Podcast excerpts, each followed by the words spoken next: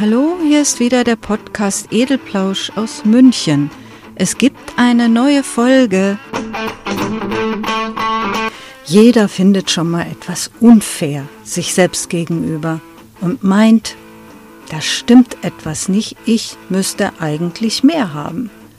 Und davon handelt heute mein Podcast.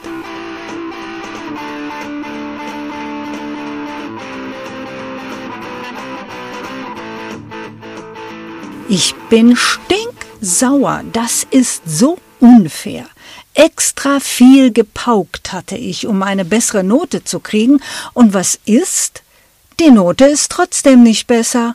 Aber der Paul, der hat eine Zwei bekommen. Und der hat auch nicht mehr gelernt als ich. Im Gegenteil. Peter schnaubt. Die Eltern trösten und versprechen, den Lehrer zur Rechenschaft zu ziehen. Warum ist denn Peter so empört? Die Gegenleistung für seinen Einsatz hat nicht gestimmt. So viel wie er reingibt, muss auch für ihn rauskommen. Auf jeden Fall darf es nicht unter dem liegen, was relevante Bezugspersonen erhalten. Hier ist die der Paul.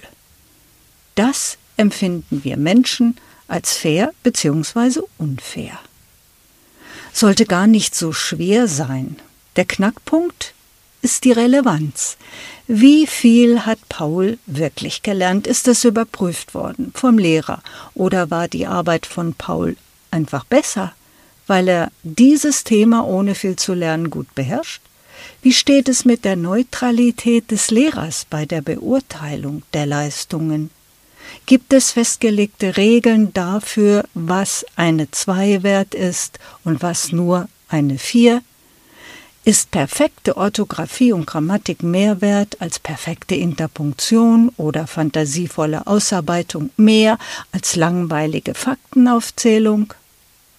Für die Benotung liegen Kriterien fest. Punkte für Orthographie, Interpunktion, eigene Gedanken und interessante Formulierung, fleißig gelernte Fakten und Daten. Der eine Schüler ist hier gut, der andere dort. Die Arbeiten an sich sind beide gleich viel wert. Der eine brilliert lediglich hier und der andere dort.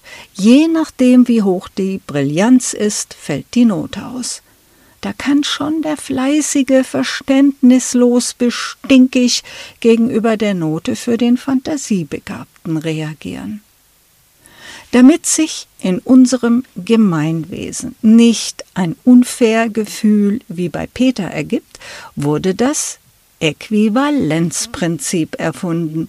Jeder zahlt so viel für von der Allgemeinheit genutzte Einrichtung, wie er nach seinem Einkommen verkraften kann. Nutzen von dem eingezahlten Geld haben alle denselben, egal wie viel jemand zahlt. Keine Schnappatmung bitte, es geht nur um das Prinzip, nicht wie es in der Realität dann aussieht. Steuern und gesetzliche Krankenkasse sind ein gutes Beispiel für dieses Äquivalenzprinzip. Jeder zahlt prozentual von seinem Einkommen. Der Arme weniger, der Reiche viel und Nutznießer sind alle im gleichen Maß. Sonst dürften die Reichen allein die guten Straßen nutzen, für die Armen wären diese gesperrt und sie würden auf die maroden Straßen und Brücken verwiesen.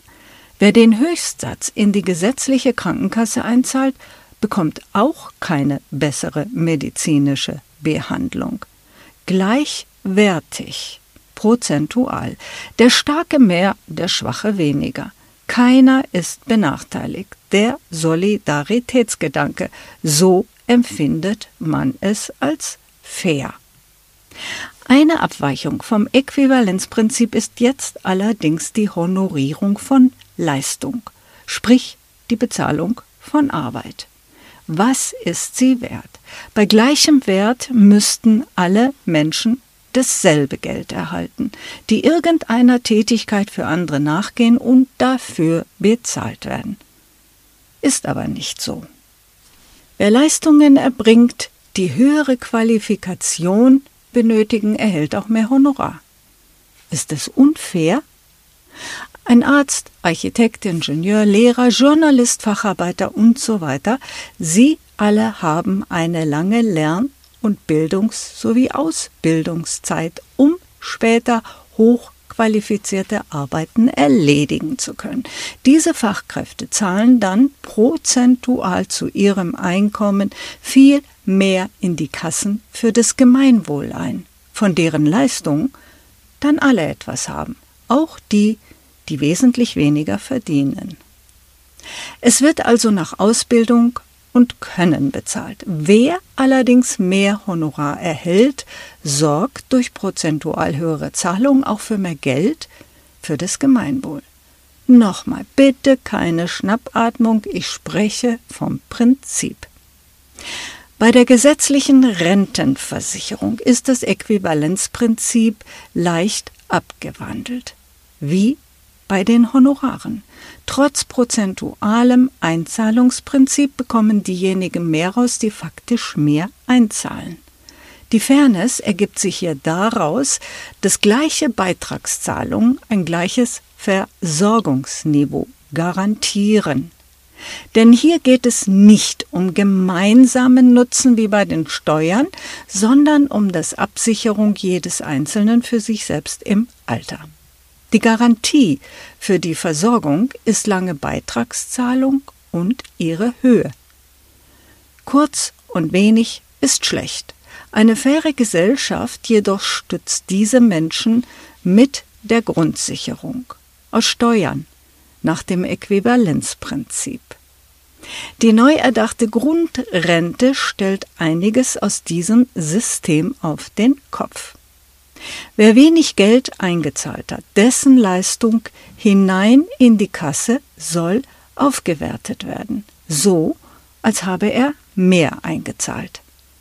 Da könnte denjenigen, die im gleichen Zeitraum viel eingezahlt haben, ein zerknirschtes Das ist so unfair entgleiten, denn ihre Leistung wird nicht aufgewertet.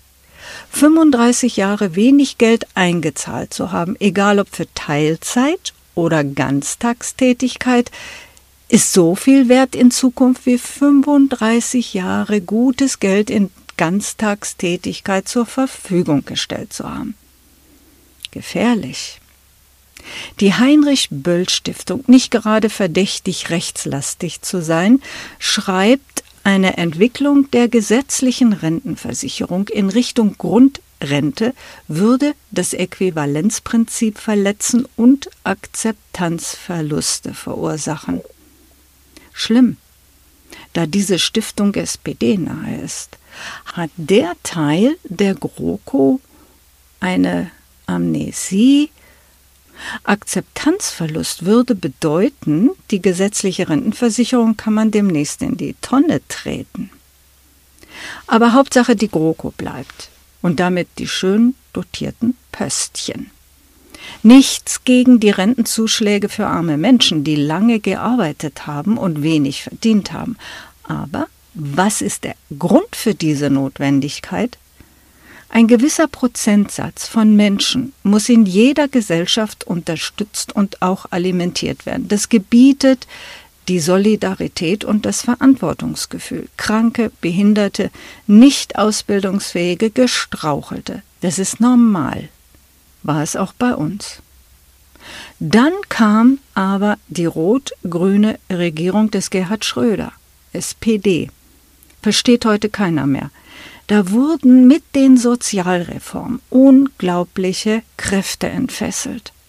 Alles muss beschäftigt werden, denn auf der Agenda stand, die Arbeitslosenzahl muss halbiert werden, wie der Wahl ist anvisiert. Klappte auch. Aber so klammheimlich unter dem Radar haben ein paar böse Buben die Chance zur großen Abzocke wahrgenommen. Verschwindend geringe Löhne ergeben verschwindend geringe Einzahlungen in die Rentenversicherung. Sie ergeben aber auch enorm hohe Gewinnsteigerungen in der deutschen Industrie. Der Aufstieg zum Exportweltmeister und Dumpinglohnland. Diese bösen Buben müssten jetzt über ihre Steuern allein den Ausgleich für die Rentenzahlung derer leisten, die sie all die Jahre ausgebeutet und ihre Gewinne damit maximiert haben. Und was passiert stattdessen? Wir schaffen das natürlich. Der bewährte Griff in die Rentenkasse. Wir zahlen das dann zurück. Mit einer Steuer, die mit tödlicher Sicherheit überhaupt nicht kommt. Wieder mal ein Herr von der SPD. Eine komische Partei, oder? Will all das die bezahlen lassen, die vielleicht für sich selbst kaum noch Rente zu erwarten haben. Und die bösen Buben? Die lachen sich kaputt. Sie haben sogar erreicht, dass sie jetzt weniger Beiträge in die Arbeitslosenversicherung zahlen müssen, als Ausgleich dafür, dass sie wie alle anderen Steuerzahler nach dem echten Äquivalenzprinzip diese Grundrente übersteuern, möglicherweise, was jedoch keineswegs sicher ist, mitfinanzieren müssen. Übrigens kann noch mehr dazu kommen. Denn Kohle raus aus der Rentenkasse heißt bei völlig leerem Topf Steuern rein in die Rentenkasse. Nach Grundgesetz muss der Steuerzahler bei leeren Rentenkassen rangezogen werden. Und zwar nach dem Äquivalenzprinzip. Ich lach mich kaputt. Das war's erst einmal, liebe Hörer. Vielen Dank für euer Interesse und fürs Zuhören.